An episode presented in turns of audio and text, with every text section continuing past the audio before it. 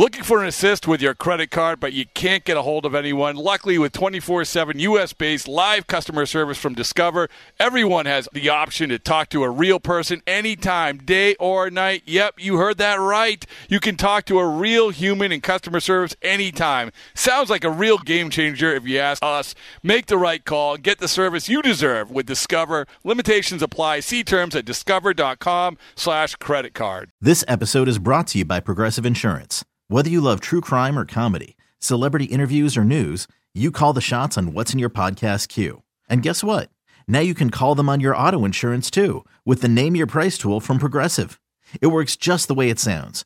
You tell Progressive how much you want to pay for car insurance, and they'll show you coverage options that fit your budget. Get your quote today at progressive.com to join the over 28 million drivers who trust Progressive. Progressive Casualty Insurance Company and Affiliates. Price and coverage match limited by state law. You could spend the weekend doing the same old whatever, or you could conquer the weekend in the all-new Hyundai Santa Fe. Visit HyundaiUSA.com for more details. Hyundai, there's joy in every journey. Yeah, there should be some passion. This doesn't have to be boring, boring, boring.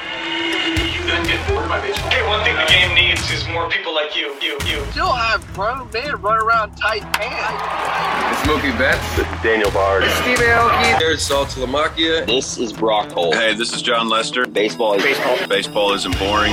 Welcome to Baseball Isn't Boring. Here's your host, Rob High fly ball, right field,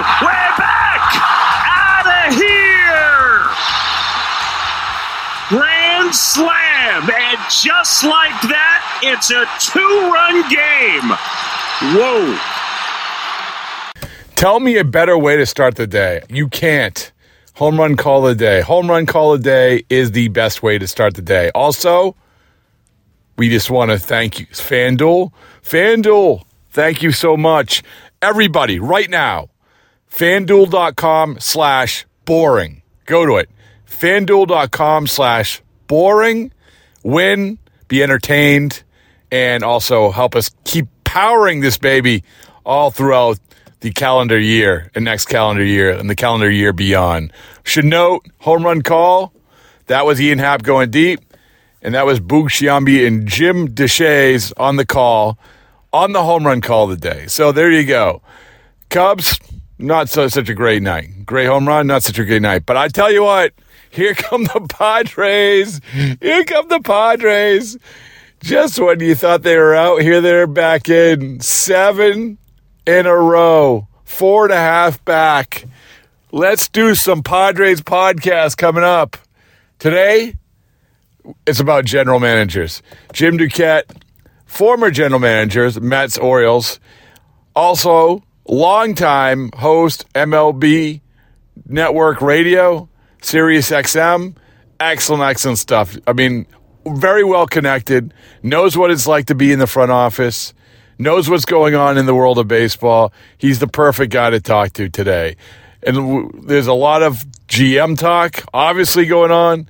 You have, well, GM, whatever. We, we've already talked about this earlier in the week. GM, Pobos, president of baseball operations. You have David Stearns and Mets. You have Chaim Bloom being let go.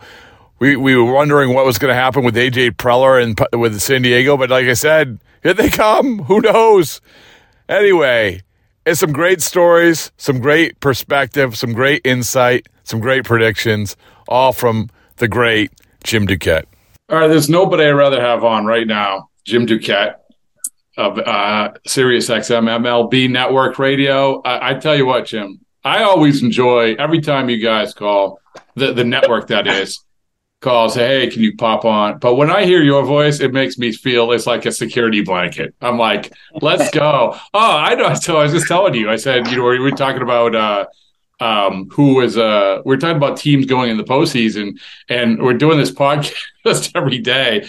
I'm like, somebody said something really smart about teams going. In. I can't remember who it was, and of course, it was another MLB Network radio guy, Brian Spilborg. So uh, Spilly, Spilly, I knew he was on with you recently. Yeah, yeah. So Spilly was like, he had a great take about listen to the cliches, listen to the cliches about how teams are talking about playing for each other, and like I'm like, okay, I will. I will.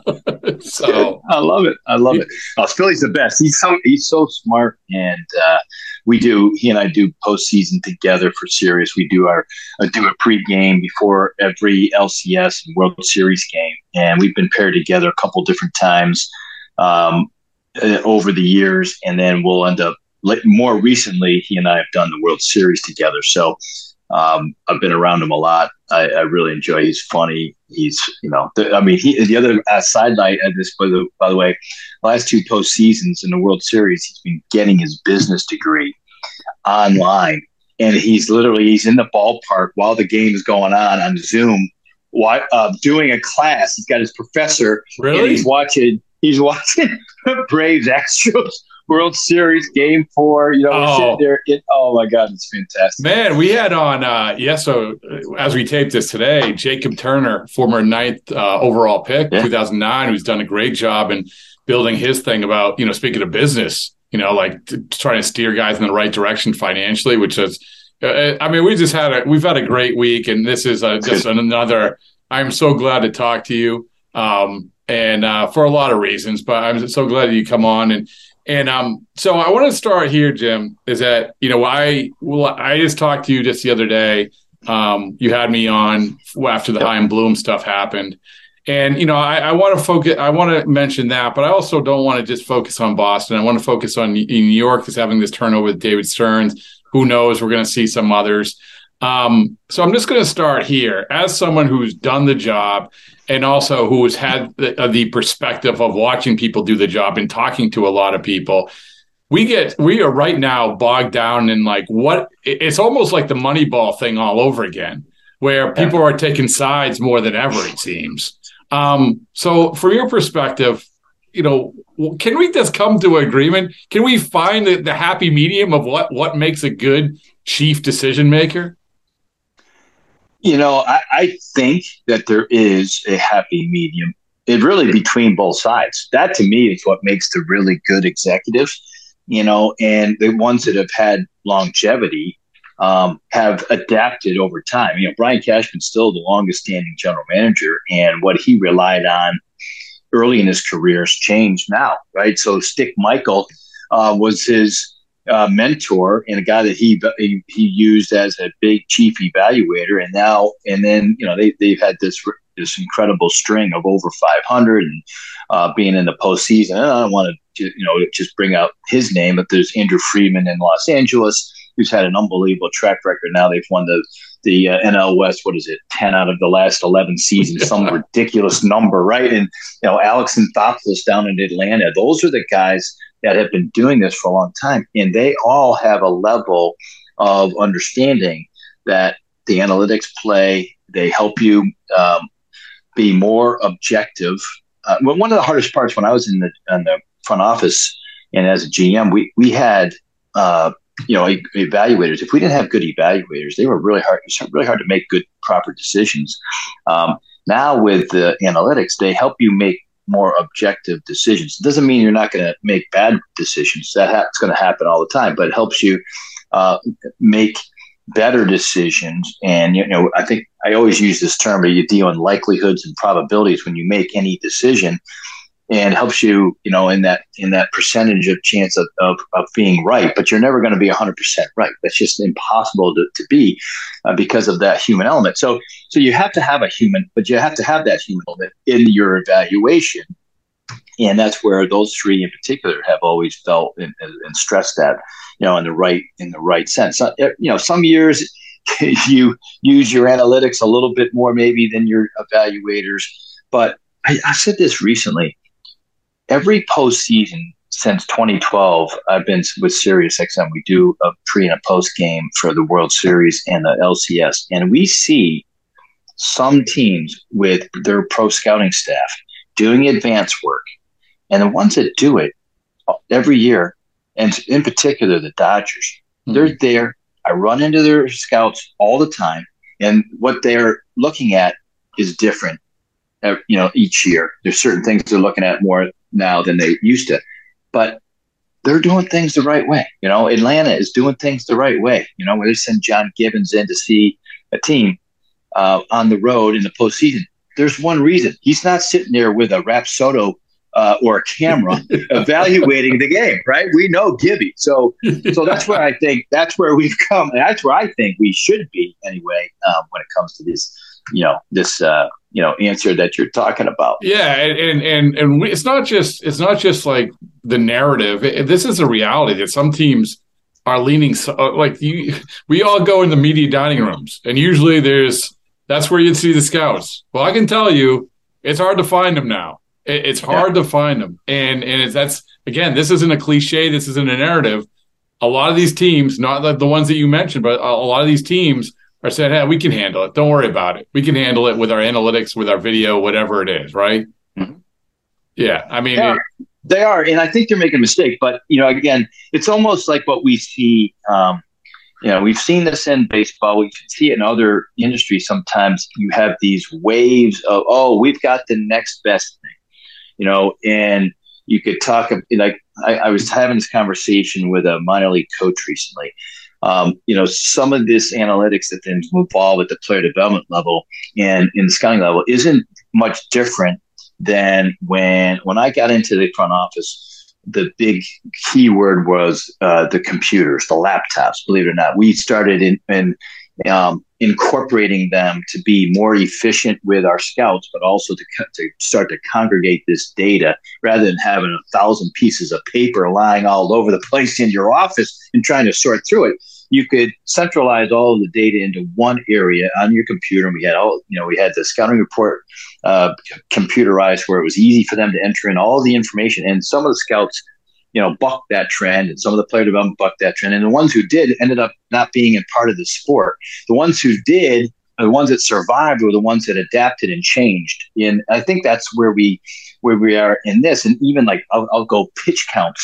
You know, we went from ha- not having pitch counts in the minor leagues to having very few pitch, uh, you know, like not pitching and having many innings now where we are now, and that's going to change over mm-hmm. time. Mm-hmm. You know, I think that the, we find out that we with that the next best trend sometimes we take it too far, right? The the overshift, you know, right. was good for a while, and now all of a sudden it was so good it's banned. Like you can't plan for some of these things, you know, and some of the changes. So I think that's where, like you said, I, the scouts yeah, you're. I'm right. I, I went to minor league game this summer, so one scout. Wow, wow, breaking them down. One, it, wow. you know, it's one of the one of the best minor league teams that had excellent pitching, and and and so you know we're not seeing that as much anymore. But I think at some point that that pendulum will swing back to uh, having a you know a more uh, balanced approach uh, to the sport, in you know, at least in that area. Yeah, and you know, you had mentioned like how we we go to extremes, and we have to recognize we go to extremes. I remember Theo admitting this. I mean, Theo admitting, say, "Hey, listen, I, I went overboard," and yeah. and and that's the smartest guy. The smartest guys who understand that when they make mistakes. I mean, those are the smartest guys. But I want to come back to sort of the the art of GMing and and earlier this week, we had on, we were talking about this subject. I was talking with Julian McWilliams of the Globe, and we just said, Can listen, I mean, I'm, I'm just going to call it a GM for the sake of like, I, I get exhausted by Pobos and, yes, and, and, all of it. We're just, we'll call it GMs. I mean, chief decision maker, whatever it is. Um, so one of the narratives in when, you know, when you guys talked to me um, on Sirius XM, you know, we were talking initially, right? It was really raw. I ran up from the Sam Kennedy press conference with Chaim about Chaim. And really, to me, like one of the main things was uh, the trouble he had making trades that you were going to win by 51% instead of 70%. Um, you have a unique perspective of that. So, as for GMs, you have this this this group of GMs, and there must be some GMs where you're like, I got to call them, and I know what they're going to say, and then there's other GMs. I hear this about Dombrowski. Hey, listen, it's it's pretty cut and dry. Like here it is, there it is. You know, I'm not going to play games. Here it is. So you have a good perspective of that. Tell me a little bit about how that works, and also how you could see where maybe, especially some of these next wave of GMs are grasping because it's not like Chaim, Jim. I heard the same thing about Tampa, right? And they, yeah. they, they win a lot of trades. But still, there's probably a lot of trades that they didn't make. Anyway, I, am anxious to get your perspective on it. Yeah. So, you know, I think that um, it tends to be, you know, if you've been in the in the game a little bit as a general manager, you have that experience. You, t- you have a tendency to realize some are going to work and some are. And as long as you know what you're what you're trading for and how he fits, that you're you're understanding and willing to give up something that the other guy wins too, right? So so you know, you mentioned Dave Dombrowski. He's a classic example. I'll use John Schuerholz, who you know, John Schuerholz, if he called you up, he won a lot of trades. When he called you up, and he would get a very specific trade proposal that he would make, and you and you'd go, wow, that sounds so good. I, am scared that I, he's taken me, you know, and you back off as a young GM. I remember backing off going, ah, I, am not, I'm not trading that guy. There's no way. So, so I think with the inexperience, you know, be, uh, comes a little uncertainty. I'm not going to say scared, but you're looking for the slam dunk trade. You know, you want to be able to stay in a job as long as you can. Um, and so, you know, you're, you're feeling, you know, and, and there's so much uh, hype and so much information out there that can make you look bad or good, you know, early. And, and you don't maybe know the results of the trade until later when you're out of the job, let's say. Yeah. Um, that I think that there's there's uh, if you've been new on the job or had you know uh, uh let's say a few years into it, I think there's a hesitancy uh, to to um, to make a deal that you don't think you can absolutely categorically win. And I, I don't want to speak for Chaim, but it does look like from afar in seeing that that um, you know there was hesitancy to do that. If you go and you know, listen, he he had he was forced, we'll call it forced to trade Mookie Betts. Right, right. There's no trade and no person in this sport that wants to trade one of the best players in Major League Baseball because you're never going to get the bet the value back for that one player, like a superstar player. It just never happens, right? It doesn't matter. You go Verdugo, Wong, Jeter Downs, like not any one of those players who's going to come close to Mookie Betts. And so, you know, I think when you make a deal like that, that's the first one you have to make. Yeah. If I were in his shoes, I'd be pretty hesitant to make a deal too. Yeah, I mean, it's a great, and I've heard that too. That you know that you you have to make that deal, and now you're like, oh man, like it is what it is, but I can't look bad in these other ones. And uh, and he made some good deals. I mean, I think it's it's really more about the trades that he didn't make than the trades he made. And um, and well, first of all, like so, what you're talking about with Schuerholz, that's called an Andy Marte. God rest his soul. Andy Marte, remember yeah. him? I mean, yes. There was. I, I remember. In case people listening to this aren't old enough to remember the John Schuerholz era. I mean, this is there. This is the art too of identifying your prospects, hyping up your prospects, and then trading the right prospects. And Andy Marte was the number one prospect in baseball when he was traded in that deal uh, for Edgar, uh, yeah, for Renteria. Number, yeah. And the guy, again, God rest his soul, but he he couldn't. He wasn't a major leaguer. Like he had a little bit of time.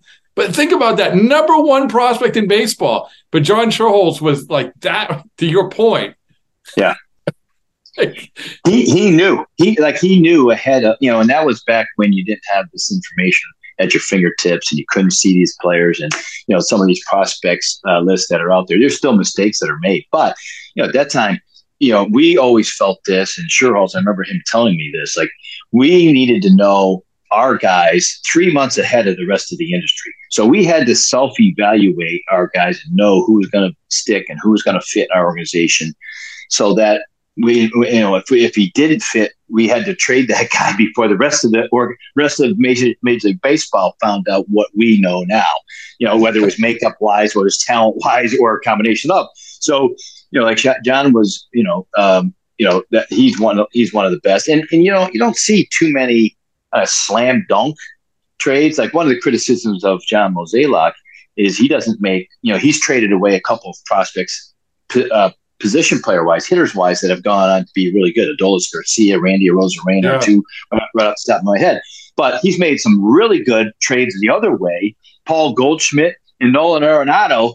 And if you go back and look at Arenado's deal, where where Colorado's having to pick up a big portion of that salary, he didn't give up much in return. And Goldschmidt, much most of what he get what he uh, had to trade, St. Uh, Mosaic did for Goldschmidt, and then he signs him long term. Like those those trades, he doesn't get enough credit for the job that he's done. So, you know, again, that's kind of the back and forth that you see. If you've been on the job long enough, there's going to be some ugly ones and there's going to be uh, some successes. Who do you, who do you look forward to picking up the phone with? Who did you look? I mean, well, yeah, that's great. And so I always uh, look forward to talking to Mark Shapiro, uh, just because I had a you know a good personal relationship with him as well. He's smart, he's bright, and we would talk a lot of philosophical like management type of issues too. Billy Beane, I loved talking to at the time. Uh, uh, Brian Cashman, Theo was another one. Like those were those were my peers during that period of time. Schuerholz, I'm like, nope, hang up the phone. I don't want to talk to him. even though, even though I the trade he proposed to me uh, was one that know, Brian Roberts was a when I was with the Orioles. Brian Roberts was a an owner favorite and one of our top pitching prospect named Hayden Penn.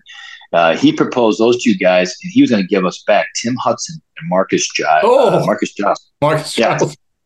Yeah. And Marcus Giles, you know, at the time, you know, was a good second baseman. He yeah. had like one year left, but Hudson, he still had a couple years left, and we knew he had a hip issue. But the way that played out, we should have made that deal because we would have. I mean, we would have crushed the, t- the deal. You know, the, the pit. You know, we knew the prospect maybe wasn't going to be as good as everyone thought. Brian Roberts, you know, was a good player, but he ended up having injuries, you know, concussions and stuff like that. So, so those are ones that you kind of go back in time. But, but they, you know, when they come in with that kind of certainty, Mike Rizzo's another one that you like. You know, he's he's been so good with, and so successful in some yeah. of these trades. He's done a good job, man. Yeah, I mean, he's done a good job with. I mean, this is the thing: is that when you make those big trades, you better nail them. And and and, and he, he, the Soto trade, he did a good job with that. A pretty good yeah. job. And and now San Diego might trade him, and he's not. They're not going to get as much back. So maybe half of what they gave up, you know, and they didn't win. You know, no. I mean, they, they they get get to the LCS last year, but I mean, this year's been an absolute disaster with, you know, with Soto and that whole team. So yeah, I, I'm very curious if he does make Soto available, what he can get back. yeah, I, I am too. No, yeah. and so you know, we there's obviously you know, so now we talk about potential movement among GMs, and um, and and especially like the extremes of oh well like for instance with Boston it's oh you can't go down that same road again you have to right. do what they've always done this ultimate course correction the Cherington to Dombrowski to Bloom and the, so I, I, you know I think everyone understands there must be as we talked about earlier there must be some middle ground here um, sure. I'm going to throw out a couple names and give your perspective of it uh, okay. one of them who is just was revealed that her contract is up Kim Ng.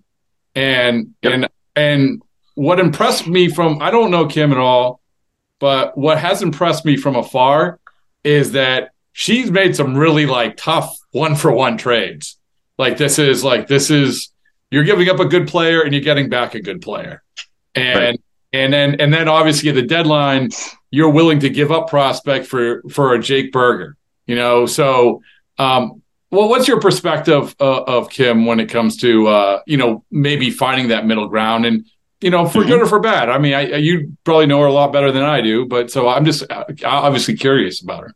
Yeah. So when I first took over as GM, uh, I wanted to hire her as an assistant GM. She was in LA, she but she grew up in New York, and so I, I, had known her for a long time, and I was trying to get her to come back to New York and see if she'd be around, uh, come in and be around her mom a little bit more, who was living in New York at the time. And so, you know, she and I have had a, a longstanding uh, friendship and relationship that I thought was going to culminate in working together. So, yeah, I have a good perspective on her. But, you know, I think the thing that's always impressed me is uh, she doesn't make rational decisions; they're well thought out um, she has a lot of experience, uh, obviously being in the Yankees and Dodgers organizations. So she's got that big market experience and understands, um, you know, what what uh, you know some, the the winning uh, does in those in, in cities versus maybe a smaller market uh, club. Uh, she has had payroll flexibility and now she's in a, a, market where she doesn't have as much flexibility there in Miami. She's made good, um, you know, major league trades now that she's been running the show herself. Um, so I think she has all of the or a lot of the elements. Um, you know, I don't know what her management skills are in terms of managing. You know, so part of this job is managing up, right. and uh, you know, managing the expectations of your owners which is probably the most difficult, probably where I failed the, the, the, the most. I had a hard time with that. And then managing down below and hiring good people and trusting them to do their jobs. And I hear she, she has good marks there. I don't know how she handles her her current ownership there, but you know, the, you, you can you can evaluate her on her current track record, which is this year, and she that team has gotten the most out of out of their ability for the finances that she's been given. Hey, it's Kaley Cuoco for Priceline. Ready to go to your happy place for a happy price? Well, why didn't you say so? Just download the Priceline app right now and save up to 60% on hotels. So, whether it's Cousin Kevin's Kazoo concert in Kansas City, go Kevin, or Becky's Bachelorette Bash in Bermuda, you never have to miss a trip ever again. So, download the Priceline app today. Your savings are waiting. Go to your happy place for a happy price. Go to your happy price, Priceline. Right. Yeah. It's it's an interesting one, especially anytime you're not like linked in the contract. Because obviously Mike Hazen becomes a popular name, but listen, you got that year still left in the contract. Last right. time he came around this way, he got an extension. His his kids are still there. They've been there for seven years now. Um, so you know, I'm almost discounting that. But I'll bring up a, another couple names because we talk about people who have done it before and the importance of having done it before. It's Terry Francona. It took him Philadelphia, right, to become the guy, in the Red Sox become the guy in Cleveland. Um, a couple guys who are sitting there, and I think they would like to get back in it. Is uh, are Jon Daniels and Dayton Moore, and Jon Daniels is a I don't know what he's an assistant in, um, to Erik Neander in Tampa. Uh, Dayton Moore is assistant to Chris Young in Texas. What's your perspective of those guys? So you get two guys that you know Dayton. Let's talk talk Dayton. He's more old school uh, scouting background. Um, the Schuerholz, the Schuerholz regime, right? Schuerholz regime, like you know, there's a lot of positives there. He he, you know, went in, rebuilt an organization there in Kansas City. Their window was a little short, but they got a World Series uh, ring. Can't you know, two World Series appearances back to back, and then it went downhill again. And there were some, I think, decisions that they had that they, probably would like to get back again on the scouting and player development side. They had some uh, player development issues, not unlike what Jon Daniels had in, in his uh, bet towards the end of his reign there. Uh, but Dayton, you know, he's very principled. Um, and, you know, I think that he's, you know, in terms of the experience and his success, he's had it. He just, the success was a little bit, you know, a little bit ago. Jon, is, I think, more along the lines very similar to the, to the kind of tree that they've attracted before uh, up there. Um, you know, in the Theo and Ben Cherington tree that you know that you know Cornell educated uh, you know, success as a, a, a, you know general manager, made decisions he learned under John Hart. Then he had then he was running running the show himself. Um, you know, he even admitted, which I always um, appreciate guys who are willing to, you know, kind of look in the mirror and see where they did well and, and maybe were short. He admitted that he was slow to embrace the analytics because of their success. You know, they had back to back World Series appearances too, even though they didn't win. They should have won against the Cardinals. They should have won. Um, I think that was 10 or 11 uh, yeah, now that yeah. I think about it, right? Uh, there was a there was you know a misplay in the outfield by Nelson Cruz that if he catches it, they win the World Series. It, it ends in six games. So, so you know, he, I mean, that taste it was that close, and so you know, and he know he understands big markets there as well. So he's an interesting guy, an interesting candidate, and he's learning kind of the the the ropes there in Tampa too a little bit. So I think they're both interesting. I feel like Jon is more along the the, the lines of the middle of the road type of guy that you might see Boston pursue. Where I think Dayton, like I've heard Dayton's name mentioned potentially in helping the White Sox in a, um, you know, kind of a, a, a similar advisory uh, right way. Chris, Chris Getz, yeah, right. And so um, then you, you mentioned like so the the and now we, we we mentioned the experienced guy, and then the interesting you have a Brandon Gomes. So Brandon Gomes represents a couple different things he represents a guy that has done the job, but okay, you when you have someone above you, no one really knows how much you did the job. And right. and and then but you also, as much as people wanted, like they wanted, for instance, from Bloom coming from the Rays organization, the Dodgers organization is the next level. I mean, if you come in from right now, there is no organization which people want to draw the secret sauce from more than the Dodgers. So I don't know what your perspective is about uh, late 30s. Um, and, and if he is going to go somewhere, it's probably going to have to be as president of baseball operations, right? You can't have the same title. So, what's your perspective of him? Uh, so, so he's a really interesting one because he also has playing. You know, he's a pitcher, so you know he's got that major league playing experience um, that sometimes helps with guys. Um, you know, he has learned under Andrew Friedman, who I think is probably the most successful right now. You know, he's Andrew did the you know the Tampa and the LA, uh, you know, leading that group. So I think with Brandon, he's learned um, under under the best. I view it. Um, I think the other aspect that fits with Boston is with the way the, that market is and the the mountain of information that comes in from you know so many you know the sports performance area, the medical side, the you know the, all of the scouting and player development and the major leagues and the analytics and the like all of it this you know and it has to be managed. He's learned you know how to do that in that in that marketplace and you know and with a high expectation level too like you have in boston. So you know again this all fits you know if you were to write out a list of 10 things that of criteria that work in, in the market in boston it, i think all of them he fits a lot of those. He doesn't have an understanding necessarily of the boston well, he's um, from from Fall River, though. I mean, it's oh, that's right. He's from Fall River. That's right. He's yeah. from Fall River. So, yeah, yeah. So, uh, so, so even that, like, you know, that's why Hazen was interesting. You know, Bloom was interesting because he went to, to Yale, right? Um, so, like, if you have a, a knowledge of that too, um, I think that kind of, for me, is like that final check mark. The only negative, like you said, like with Chaim, when you get in that chair and you're making those decisions, I'll just speak from experience. I remember the first month that I was on the job, I felt like I was drinking from a fire hose. Like it just goes so fast. And you finally get used to it, but it takes a little bit of time. Not that he can't handle it, but he's a very interesting candidate as well. You, you had brought up something before about, you know, going through the job about managing up, right? Managing up with the owners, but you also have to manage down. And this is another thing. All right, well, you better have a good relationship with your manager. You better have a good relationship with the owner. Yeah. and by the way, lead lead hundreds and hundreds of people around you. So, man, you're reminding me it's a tough job. yeah. Well, and that's why you have all these titles, right? The president of baseball ops, which drives, drives us all nuts, but you have a president of baseball ops and a GM because it is a, you know, that level is a two man job. There's so many important decisions that you have to make, and it really helps having someone who can help you make those calls um, that will you know take some of the workload off talking to agents which is a huge part now right? And dealing with you know players is a huge part of the job too. And you don't have enough time in the day to do all of it yourself.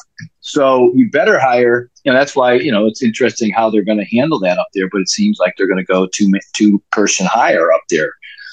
Yeah well okay so this spin it to the mets a team that you know and so everyone when david stearns was hired everyone they sold you know a lot of tickets because everyone liked the idea of David Stearns. Now, if you probably ask a lot of Mets fans, all right, what did David Stearns do? I don't know. I just know that Milwaukee was good, and, and everyone tells us that right. this was the guy, and we got the guy. So, what what's your perspective on how he will do, but also like what he will do, knowing him? Yep. So I'm always intrigued because he has, uh, you know, he grew up in New York, he has Mets ties. He actually was an intern under Omar Minaya there, so he had some ties to obviously a different ownership group. Uh, then he went on to uh, MLB, uh, got some experience there before going to Cleveland and then on to Houston. And it was a quick rise to assistant GM. And then he was in Houston there during some of their successful years before he went to Milwaukee. And if you look at their success, they'll be in the postseason this year he doesn't really get too much credit on that, but I think it'll be three of the final four years of his tenure were in the postseason. He was a game away from getting to the World Series um, that year. They played against the Dodgers in the NLCS, right? So he's creative. Uh, he's smart. He's reserved. Uh, you know, I think that those are he's consistent. Uh, you know, he's analytically driven. He's gotten more out of less than almost anybody else. Very similar to like the Tampa uh, executives that, that we hear. So, um, you know, he's not afraid to make trades. He's made, you know, like this most recent trade they made and they didn't make the postseason. He traded Josh Hader. He misunderstood the chemistry aspect of the clubhouse. He owned it. He mm-hmm. realized that he made he cut his teeth. He won't make that mistake again. Like there's all these things. If you're if I'm the Mets owner, if I'm Steve Cohen, oh yeah, I, I want this guy. I want this guy over here. Um, and so you know, and you still get Billy Eppler too, who is a you know right, which is important. It's it's it's an important thing. We talked about multiple people, and, and, yeah. and, Billy Eppler. You know, everyone has their strengths and weaknesses. This guy, this guy, we can't forget. I don't know if the Mets are going to sign Ohtani, but this guy's the guy who signed Ohtani. So right. if if you want to go down that road, it's not a bad guy to have in your front office. So yeah, exactly, exactly, it's exactly right. He he convinced Ohtani the first time for almost virtually zero money. I mean, when you look at how much he got, it's embarrassing how much money Ohtani took to sign with the Angels. Now he has the largest checkbook in the sport. He can't attract Ohtani to New York. Is that what people are saying? Got, you know, unless he doesn't want to come to New York, yeah. like, they would be a front runner, no doubt. Oh yeah. All right. So last thing, Jim, I appreciate your time is as you sit here, you have to you have to stand on that field, the World Series. You have to stand on that field. It's going to be cold, and I see you running around with your microphone and getting the best of the best out of guys. And who is who are those teams going to be for you right now as we sit here? Who do you feel good about it landing? Well, I just I've, I've seen a lot of Atlanta and how good they are, and they've been able to win without their starting pitching being what I think it will be late and their bullpen. Like it's about as well balanced of a team as you can have. So I'm going to take the. I'm going to pick chalk um, in in Atlanta. Okay. Um, I feel like I feel like that one is almost easy to do considering everything. Doesn't mean they're going to win it, but I, I, will look at them and just say, you know, even if they're not playing playing well going into it, they have all a lot of the elements I look for, and they've got chemistry, makeup, experience, all that. So I think the harder part for me is in the American League because I don't think there's a clear cut team. You know, everyone wants to choose Houston. I'm not going that route. I, I've seen some flaws after winning the World Series last year, and they were slow to the to the trigger and building the roster. So I'm not picking. I'm not picking them. I was tempted to go Mariners. Uh, because they have really good pitching. But yeah. I'm going to stay down here. Um, I'm going to say the, the, way I've been watching the Orioles here lately, um, and they may end up having the best team in the American League. It's either they or, or Tampa. Those are the two for me that are um, have, have uh, weathered the most adversity yeah. over the year. They're tested within the division, like all of those things. So, you know, since you hardly ever see one versus one, I'll take Tampa but my heart wants to pick the Orioles. So, you know, either I, way, I won't yeah. be freezing, and you and I won't be Ooh. freezing our tails. All right, if, if, they, if those two get in there because of the warmer weather. Yeah, let's go, let's go. And by the way, Grayson Rodriguez may be the most important player in the postseason, right? I mean, I'm, maybe that's that's all that's hyperbole, but not really. Yeah. I mean, he, he could be a big, big guy. He's going to be a big factor. He looks like yeah. he has plenty left in the tank too. Oh yeah. yeah, yeah. And I'm I'm on the Rays. I just feel like they figured out that after sifting through all the chaos, they sort of figured out who they are, um, yeah. feeling good about themselves. And uh, and uh, you know what? Don't sleep on the Dodgers because and here's the thing, is that like this. So Justin Turner said this about how they went 111 games, sort of cruise, and that was almost detrimental to like you you're not playing. And I know that they clinched early, but the amount of adversity that that team has had to go through in terms of injuries is nuts. Is nuts. And that that has to say that has to mean something. I think somewhere down the road. Yeah, it, it definitely does. Learning how to win without your because you saw even even it with the Red Sox run right when they won it in uh, nineteen or it, was it 19 18, 18? 18, 18, 18 because the Nationals in 19 in 18 like when the you know the crap hits the fan you better have a good manager that can can figure out different ways to win. Whether it's David Price coming in out of the uh, or, or oh, David Price or 2008, yeah.